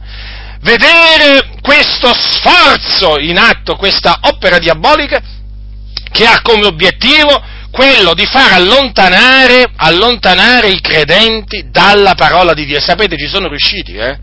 Ci sono riusciti questi, ci sono, perché? Perché il popolo ha smesso di vegliare ha smesso di vegliare, ha smesso di pregare, ha smesso di investigare le scritture e questi naturalmente hanno veramente potuto fare tutto quello che hanno fatto. E certo, funziona così, fratelli nel Signore. E quindi parole fallaci. Io naturalmente, ma ve ne sto, ve ne sto proprio veramente citando sono alcune di queste parole fallaci, bugiarde, ingannatrici, nelle quali veramente molti ormai ripongono la loro fiducia a danno, a danno loro. Sapete? Ma ce ne sono tante, eh? Quindi, vedete, Dio non castiga, fratello, sorella, Dio ci accoglie così come siamo. Mm. E a furia di dire, e a furia di dire questo, veramente, hanno proprio appianato la strada per far andare all'inferno le anime. Ah, quanti in questo momento, ma io naturalmente ci penso, perché le cose stanno così, capite? Le cose stanno così, non è che stanno in un'altra maniera, non è che stanno in un'altra maniera. Quando si ripone la fiducia in, in, nelle menzogne, ma voi cosa pensate poi eh, di mietere? Eh? Ma che cosa pensate di mietere? Se seminate veramente per la menzogna, eh, ma che cosa pensate di mietere? Le benedizioni, la gloria, che cosa pensate di mietere? Eh? Qui veramente stanno incoraggiando a più non posso i credenti proprio a seminare secondo la carne, ma li stanno proprio, li stanno proprio spingendo a più non posso, li stanno incoraggiando a corrompersi, a corrompersi. È impressionante proprio i pastori che dovrebbero essere un freno all'iniquità, alla malvagità, all'ingiustizia, alla falsità, sono un incoraggiamento. Sono un incoraggiamento, infatti ecco perché i credenti si sentono incoraggiati a peccare, a peccare, perché questi li incoraggiano, eh? E poi naturalmente li incoraggiano appunto con queste, con queste parole, con queste parole, parole fallaci, ma Dio guarda il cuore, fratello nel Signore, Dio guarda il cuore, no, no, vedi, vedi questi invece, sono subito pronti a puntare il dito, vedi, vedi, lo vedi, lo vedi, eh, loro gettano le pietre, vedi come sono cattivi, ti vogliono male, Sanno, naturalmente si riferiscono a quelli che ti riprendono, no, sappi che chi ti vuole male, chi ti odia, eh, chi ti odia è il tuo pastore, è il tuo pastore che ti esorta ad avere fiducia nella menzogna anziché nella verità. E invece noi che ti riprendiamo, noi veramente che ti esortiamo, noi che ti scongiuriamo, eh, sappi che lo facciamo perché l'amore di Cristo ci costringe. L'amore di Cristo. Invece il tuo pastore sai da quale amore, eh, sai quale amore lo costringe a ingannarti? L'amore del denaro. L'amore del denaro, sì, l'amore del denaro lo costringe, sì, a farti riporre la tua fiducia in parole bugiarde, perché lui ama il denaro, vuole, riempi, vuole che il locale di culto si riempia, capisci? E allora deve ingannare, deve lusingare, deve usare quel parlare dolce e lusinghiero per attirare più anime possibile, per non spaventare nessuno e per raccogliere più denaro possibile per l'opera. Ma quale opera? Ma quale opera per la loro torre di Babele? Quale opera? Loro si vogliono fare un nome sulla faccia della terra. Hai capito cosa vogliono fare? Ecco perché ti parlano in quella maniera. Sappilo che è così, sappi che è così, non ti illudere, smetti di illuderti, smetti di riporre la tua fiducia in parole fallaci, comincia a riporre la tua fiducia in Dio e nella sua parola, costi quel che costi, e costa, sai? E costa molto oggi riporre la propria fiducia nella parola di Dio, che è verità, costa persecuzione, la persecuzione naturalmente da parte degli evangelici. So, è sottinteso questo, no? Cosa, ti, cosa, pensi tu? No, io ormai la persecuzione dei testimoni di Geova, dei borboni, dei cattolici, cioè ormai quella non, non la considero più nel senso che è normale, no? È normale, devo parlarvi della persecuzione che i cattolici ci rivolgono, a noi naturalmente, mica a quelli che gli vanno a dire Gesù ti ama, oh, o mettiamoci a pregare per l'unità dei cristiani, no, ma quelli li vogliono bene, li vogliono bene, li stimano, hanno tutta la loro stima, chiaramente a noi che confutiamo la Chiesa Cattolica, la Chiesa Cattolica Romana, Uh, come, come, come, ci odiano i cattolici romani, ma la persecuzione, e ci perseguitano, è ovvio, è normale, ma io sto parlando della persecuzione evangelica, chiamata così, pensate un po' voi, esiste la persecuzione degli evangelici, ma gli evangelici non sono quelli che si attengono all'Evangelo, no? Perché ci chiamiamo evangelici, no? Sapete, no? Ci sono quelli appunto che dicono, vi spieghiamo perché siamo evangelici e loro naturalmente dicono, siamo evangelici per questa ragione, per quest'altra, e, eppure sembrerà una cosa incredibile, ma qui veramente noi siamo perseguitati da, da persone che si dicono evangeliche, cioè che si attengono al Vangelo. Capite voi? Persone che si dicono cristiani che ci, che ci perseguitano, che ci odiano, ci disprezzano, ci calunniano. Ma che cristiani sono questi? Ma che cristiani sono? Ma i cristiani non sono quelli che seguono le orme di Cristo? Eh? Ma i cristiani non sono quelli che servono Cristo? Certo che lo sono. E allora questi? Fate voi, giudicate voi da persone intelligenti. Li riconoscerete dai loro frutti. Gesù ha detto dai loro frutti, non dalle foglie. Non dalle foglie, dai loro frutti. Quali sono i loro frutti? Allora, parole fallaci. Allora, altre parole fallaci. La salvezza non si può perdere, fratello, una volta salvati, sempre salvati. Questo naturalmente, chiaramente, questo, queste, queste parole fallaci sono collegate, sono collegate ad altre parole fallaci sono parole ingannatrici queste, sapete, che hanno, che hanno, veramente, che hanno veramente illuso tanti e tanti che un giorno avevano creduto. Per quale ragione? Per la ragione che vi ho naturalmente già detto prima. Perché questi ad un certo punto si sono messi a fare il male, magari pensando anche di ricavarne del bene, sapete, perché ci sono quelli in ambito evangelico che dicono facciamo il male onde ne venga il bene. E perché, diciamo, perché questo? Perché hanno pensato in cuor loro questo. Vabbè, mi hanno insegnato una volta salvati, sempre salvati. Quindi, voglio dire, il Dio mi accoglierà in cielo comunque. Non importa che tipo di vita farò. Non importa proprio che tipo di vita, tipo di vita farò. Sapete, tra quelli che sostengono una volta salvati, sempre salvati, ci sono pure quelli che si chiamano valdesi. Eh? Pensate, i valdesi, anche loro si definiscono evangelici, e loro chiaramente hanno aderito alla, alla riforma protestante, quella calvinista, quella propugnata quindi da Calvino. Voi sapete che Calvino sosteneva una volta salvati, sempre salvati. Ora, come si sono ridotti i valdesi? Ecco, voi guardate i valdesi, perché loro le insegnano esplicitamente, eh? queste parole fallaci, loro proprio le insegnano esplicitamente, una volta salvati, sempre salvati. Ma badate bene, anche la Chiesa dei Fratelli, eh? anche molti battisti, poi ci sono i riformati, i presbiteriani. Allora, i valdesi, prendiamo ad esempio i valdesi, e dobbiamo prendere ad esempio i valdesi adesso per spiegare un po' come poi si riducono coloro che ripongono la loro fiducia in parole fallaci. Come si sono ridotti i valdesi? Beh, lo, lo avete visto, no? Praticamente si sono ridotti a tal punto che loro ormai in cielo eh, praticamente ci mandano tutti quanti, ma tutti, eh?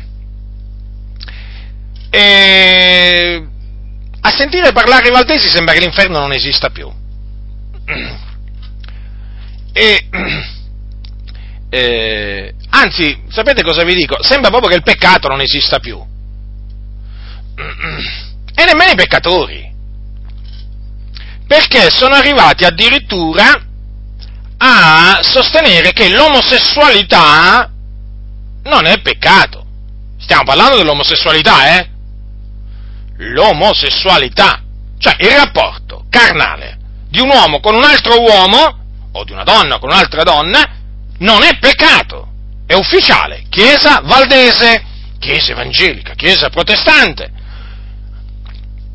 Loro dicono che non è peccato perché loro naturalmente leggono la Bibbia all'incontrario. O meglio, in questo caso la leggono, però la interpretano, eh? Interpretano, certo, eh? che, che devono fare?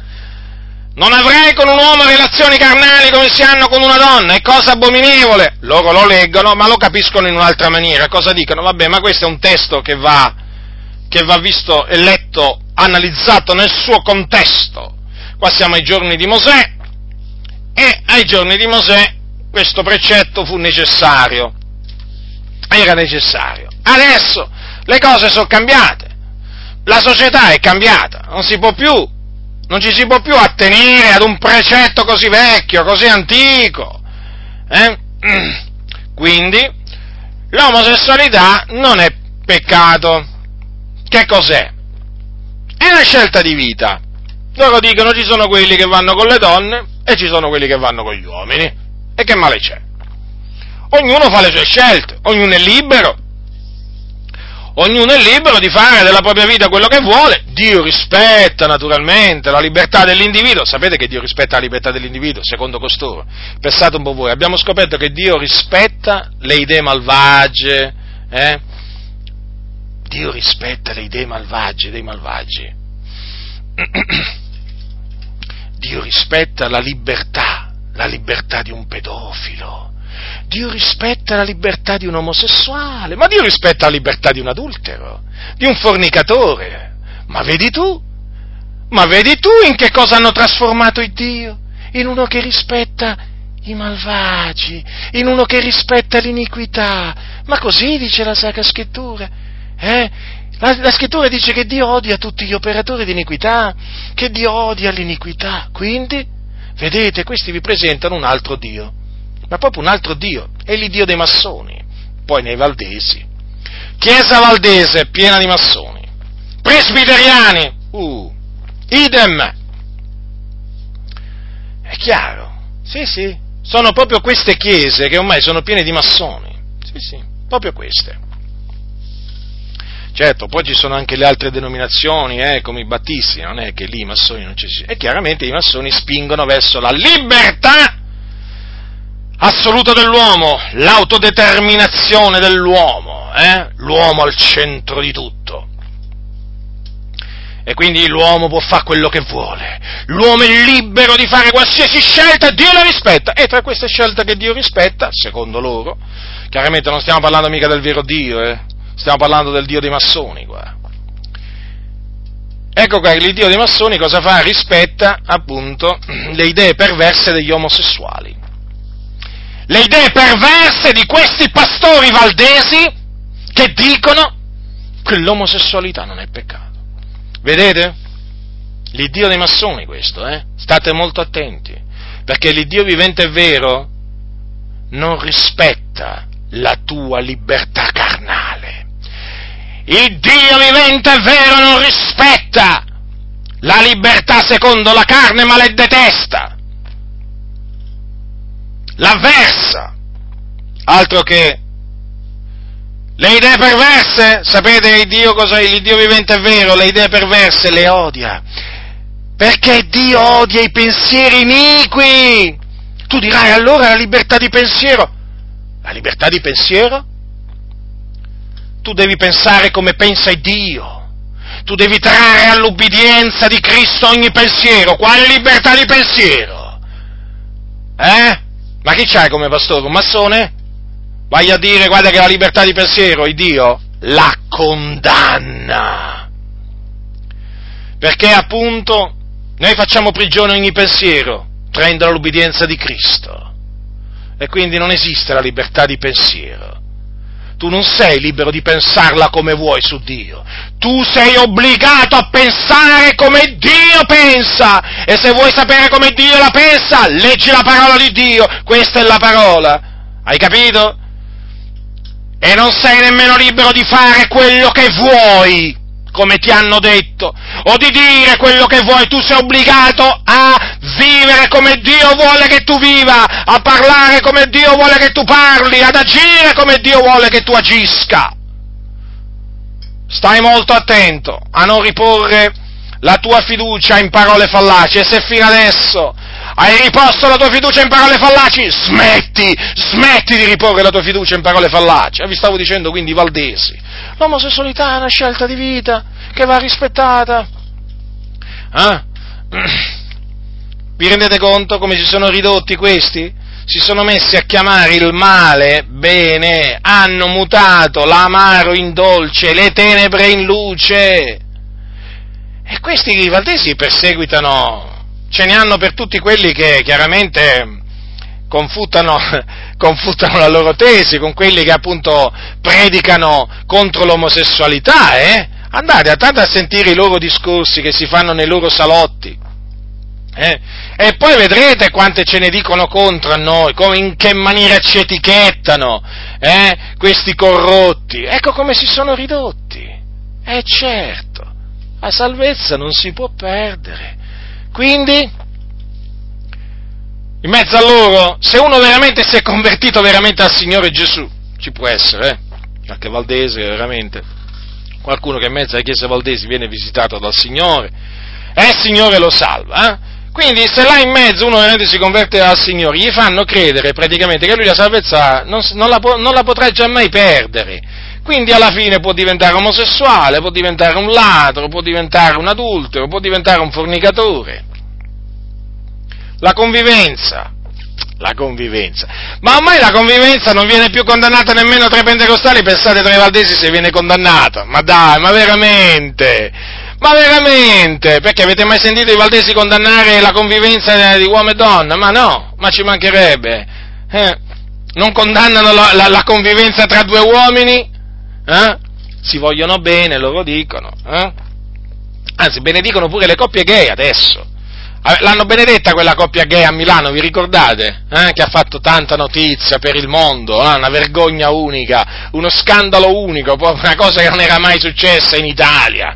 Eh, eh la pastora, ve la ricordate la cosiddetta pastora? Eh?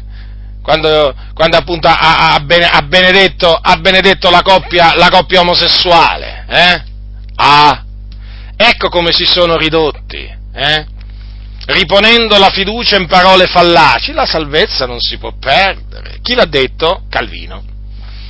Paolo non l'ha detto, la scrittura non l'ha detto, perché la scrittura dice il giusto vivrà per la sua fede, se si tira indietro l'anima mia non lo gradisce. Non solo, la Sacra Scrittura sapete anche che cosa dice? Eh? La Sacra Scrittura dice queste, queste parole, le dice, le dice, l'Apostolo, le dice l'Apostolo Paolo, eh? quando, ai, Roma, ai Romani, quando dice, dice così, se vivete secondo la carne, voi morrete. Mm? Ecco. Quindi è chiara la Sacra Scrittura. Non è vero dunque una volta salvati, sempre salvati.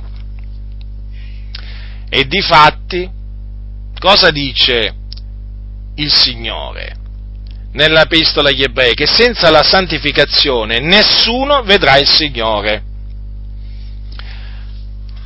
Gli omosessuali sono persone che si santificano? Eh? Allora, prendiamo, prendiamo, diciamo, degli omosessuali, no, valdesi, eh? prendiamo giusto così, per esempio, ma voi potete definire due omosessuali che si dicono cristiani evangelici persone che si santificano agli occhi di Dio, che procacciano la santificazione? E qui veramente, se uno mi, dovesse, se uno mi risponde di sì, allora veramente, cioè non ha capito assolutamente niente, ma proprio niente. E infatti questi non capiscono niente. Eh? perché loro dicono che uno si può santificare essendo omosessuale, vi rendete conto? È come dire che uno che, che, uno che pratica la stregoneria si, santi, si, si, può santificare lo stesso, no? È come dire che un pedofilo, diciamo, vabbè, alla fine si santifica pure lui. È come dire che un ladro, vabbè, cosa, cosa vuoi che sia rubare, si santifica pure lui. Fratelli nel Signore, santificarsi significa astenersi dal male e l'omosessualità è male.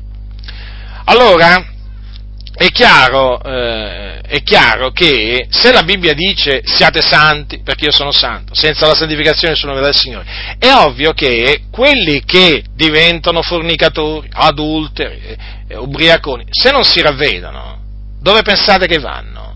In cielo? No, no, non vanno in cielo, perché costoro non erediteranno il regno di Dio, quelli che fanno tali cose non erediteranno il regno di Dio. E questo naturalmente non può, essere, non può essere predicato, non può essere predicato in queste comunità e infatti non viene predicato. Non viene predicato. E infatti poi avete notato che quando arriva il funerale di, di uno di questi, eh, diciamo, che un giorno aveva creduto e che poi è diventato, diciamo, un fornicatore, un adultero e così via, e poi è morto nei suoi peccati, ecco, è andato in cielo. Ora, chiaramente il discorso dei valdesi, sui valdesi, va ampliato anche a tante chiese pentecostali, perché anche per tante chiese pentecostali ormai non c'è più nemmeno un evangelico che va all'inferno. Eh? Fate questa domanda al pastore della vostra chiesa, ma ci sono evangelici che vanno all'inferno? Fategliela, fategliela questa domanda.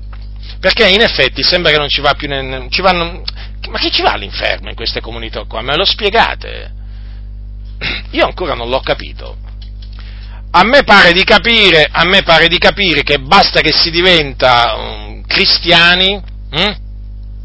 e poi veramente uno può vivere come vuole lui perché è assicurata la salvezza finale, anche se tu ti metti a fare delle cose condannate dalla parola di Dio, loro alla fine ti fanno credere, comunità pentecostali, eh, che andrai in cielo Ecco, a differenza delle comunità valdesi, qui non te, lo, non te, lo, dicono chiaramente in queste comunità pentecostali, però te lo fanno capire, te lo fanno capire perché appunto qual è il, eh, mm, diciamo, qual è la, la, i, i fatti quali sono. Ve li ho detti all'inizio, tu sei con noi, stai tranquillo, noi siamo l'opera di Dio, quindi eh, addirittura ci sono dei pastori che si fanno garanti per i membri.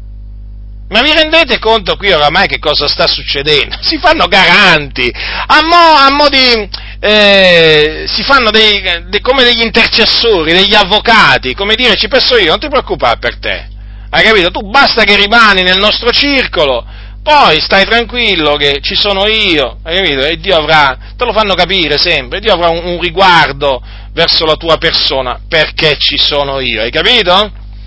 E quindi in un certo senso la salvezza passa tramite il pastore. Eh? Nella Chiesa Cattolica tramite il prete e, nel, e in tante chiese pentecostali passa tramite il pastore. Eh? E quindi in molte comunità pentecostali adesso c'è questa idea perversa che si sta, sta dilagando, una volta salvati sempre salvati. Eh sì, perché ormai non c'è più un evangelico che va all'inferno, infatti non parlano mai contro il peccato, non parlano mai contro i peccatori, non parlano mai contro determinati peccati che commettono evangelici. Perché non lo fanno? Ma fatevi, cioè, fratelli del Signore, ma fatevele queste domande, fatevele, è ora che ve le fate, è ora che ve le fate, ma, vi, ma domandatevi perché vi parlano sempre di Zaccheo, di Bartimeo, della donna samaritana e della divisione del Mar Rosso, della moltiplicazione dei pani, di Gesù che cammina sul mare. Ma ve le volete fare queste domande, sì o no? Sveglia, popolo di Dio, svegliati, svegliati dal torpore nel quale ti hanno fatto cadere, ma non lo vedi che st- ti stanno inducendo veramente ad addormentarti, anzi sei già veramente, sei già lì a dormire tu, veramente, son un sonno profondo, ma non vi rendete conto che vi hanno indotto a riporre la vostra fiducia in parole fallaci, nelle loro menzogne, eh? Oramai è ora di svegliarvi, il tempo è abbreviato, dovete farla finita con costoro, troncare, troncare, rompere i ponti,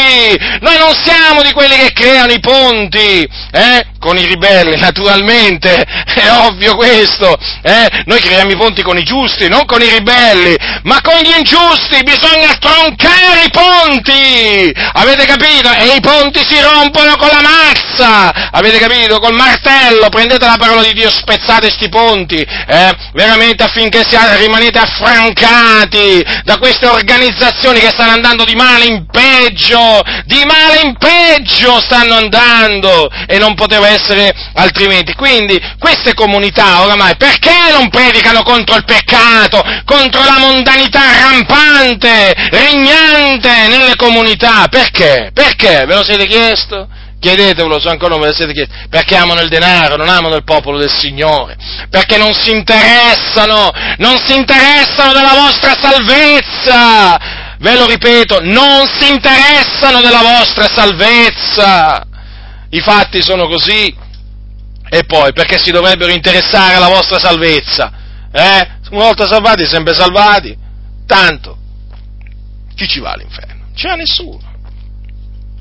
Ma io gli vorrei domandare a costoro, ma all'inferno c'è qualcuno? No, perché veramente poi viene, vengono anche forti dubbi. Guardate, oramai molte, da come parlano tanti pastori pentecostali bisogna farsi, certe, bisogna farsi queste domande. Ma l'inferno esiste ancora per costoro? Ma se c'è, perché mettiamo caso che ancora qualcuno dice che c'è, ma chi ci va? Perché sembra che non ci va nessuno, e questo è il fatto, perché può anche, può anche esistere per taluni, ma il discorso è che io non sento mai dire che quello va all'inferno se muore. Come mai non lo dicono? Come mai non lo dicono? Perché non ci credono. Perché non ci credono, fratelli! L'Apostolo Paolo diceva, ho creduto, perciò ho parlato. E io credo per quello che parlo. Ma questi qua, se non parlano, è perché non ci credono. Non ci credono che gli evangelici omosessuali vanno all'inferno, non ci credono che gli evangelici che convivono vanno all'inferno, non ci credono che gli evangelici ladri vanno all'inferno, non ci credono che gli evangeli ubriachi, oltraggiatori, effeminati, adulteri, eh, idolatri vanno all'inferno, non ci credono. Ecco perché non glielo sentite mai dire, non sentite mai predicare contro determinati peccati. Perché non ci credono in quello che sta scritto. L'abbiamo compreso adesso, l'abbiamo compreso, grazie a Dio e grazie al Signore che tanti, tanti, tanti ancora stanno comprendendo questo. Stanno comprendendo un principio molto semplice, che uno parla di quello che ha nel cuore e quindi di quello che non ha nel cuore non può parlare, che uno parla di ciò in cui ha creduto. Ecco perché appunto qualcosa in cui uno non ha creduto, non, non, mm, diciamo, non ne parla.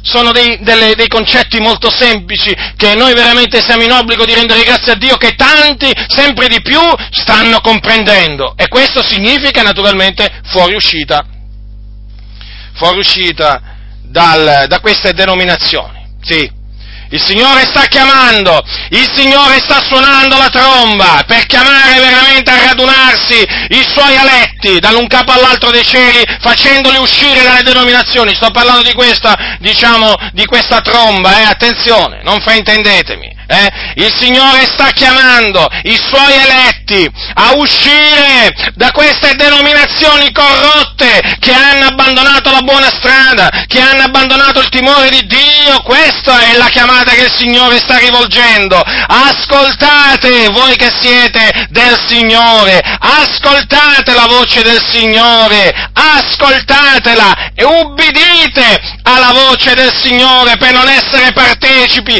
dei peccati di questi veramente imperi che veramente sono stati fondati sull'iniquità, sulla menzogna, sulla frode. Mi riferisco alle denominazioni perché ormai sono degli imperi, eh? E quelli che li comandano sono dei papi. Sono dei papi, una sorta di papi. Quindi vedete che cosa, quante parole fallaci. Guardate che queste parole fallaci, attenzione, eh, veramente sono appunto parole bugiarde, capito? Quindi non pensate che possono produrre del bene, produrranno solamente del male e ne hanno prodotto in tutto questo periodo, in tutto questo tempo. Oh quanti, oh quanti ne hanno ricevuto del male da queste parole fallaci, bugiarde. Eh? E quindi, come, un, come, fa uno a non avere il cuore spezzato? Come fa uno veramente a non rammaricarsi? Nel vedere veramente che molti stanno confidando in parole, in parole bugiarde. Ecco quindi, vedete, a salvezza non si può perdere, altre, altre parole facili. Siamo salvi, siamo salvi, eh, come dicevano, come dicevano i, i ribelli, eh, i, malva- i, giudei malvagi quando entravano appunto nella casa dell'Eterno. Siamo salvi, siamo salvi. Eh, e invece, che cosa avvenne poi? Eh? Quando arrivò Nebuchadnezzar, eh, il Tempio fu abbattuto, i giudei ammazzati, massacrati, portati in cattività, ecco che cosa poi succede Ecco che cosa poi succede, arriva il giudizio di Dio, arriva il giudizio di Dio su quelli, non solamente su quelli che hanno ingannato, ma anche su quelli che sono rimasti ingannati, fratelli nel Signore. Ecco perché vi scongiuro veramente ad abbandonare, a non riporre la vostra fiducia in parole fallaci, riponete la vostra fiducia nella parola di Dio, prendete la Bibbia, prendete la Bibbia e abbiate piena fiducia in essa, abbiate piena fiducia nelle parole di Gesù, nelle parole degli Apostoli, non ve ne discostate, non ve ne discostate, perché esse sono vita, esse sono vita, esse vi indicano il cammin della vita che dovete, che dovete seguire, esse veramente vi conducono questa parola, guardate, che vi conduce. Sulla terra vi conduce lungo le acque chete, eh? vi conduce in verdeggianti pascoli, perché questa è una lampada di cui voi potete fidarvi, nelle tenebre vi indica il retto cammino, te- in questo mondo di tenebre la parola di Dio vi indica la giusta strada, la strada santa e questa mena in cielo. Questa mena in cielo, fratelli del Signore, nella Sion celeste. Ecco, ecco, dove, dove, dove mena la strada, eh, la cui luce veramente che viene rischiarata dalla parola di Dio. Quando tu adotti la Bibbia come veramente la tua guida, tu veramente è come se avessi in mano una lampada, una lampada ardente e splendente, eh, che arde del continuo in questo mondo di tenebre e che ti fa vedere la strada, ti fa vedere gli ostacoli, ti aiuta a sorpassarli. È la parola di Dio, fratelli del Signore. Qui non ci sono parole, parole fallaci, perché questa è la parola di Dio. E la parola, le parole di Dio non sono fallaci, le parole di Dio sono fedeli e veraci. E quindi abbiate piena fiducia, abbiate piena fiducia nelle parole dell'Iddio, dell'Iddio vivente e sarete salvi, sarete salvi, sì, appunto prestando attenzione alle parole del Signore, allora lì sarete salvi. Ma perché? Perché farete ciò che è giusto agli occhi di Dio? Eh? Farete ciò che è giusto agli occhi di Dio? Sarete amici di Dio! Quindi potrete pure non appartenere a una denominazione, ma sarete amici di Dio, capite cosa significa essere amici di Dio? Ah, ma ti diranno, ma tu non appartieni a nessuna denominazione, ma io appartengo a Cristo, perché devo appartenere a una denominazione? Eh? Io appartengo al corpo di Cristo, eh? Appartengo a Cristo, perché devo appartenere a una denominazione? Sono di Cristo, Lui mi ha comprato, non mi ha comprato la denominazione. E allora, quando appunto si ascoltano le parole di Cristo, ci si sente salvi, perché si è in Cristo, si è nella verità, si è nella verità. E quindi quando si è in Cristo e si è nella verità si sente pace, ci si sente sicuri nel Signore, eh? perché appunto si è amici del Signore, amici di Dio, come Abramo che fu chiamato amico di Dio, vi ricordate? Questo dice la Sacra Scrittura. Ma è una cosa meravigliosa essere amici di Dio, anche amici di Cristo, perché Gesù disse, voi siete miei amici se fate le cose che vi comando. Amici di Dio, vi rendete conto? Amici di Dio? Cioè amici di colui che ha creato tutte le cose. Eh? Poi amici di Cristo, cioè amici del figliolo di Dio che fu morto ed ora è, è, è vivente perché è risuscitato. Ma vi rendete conto? L'amicizia del Signore, fratelli.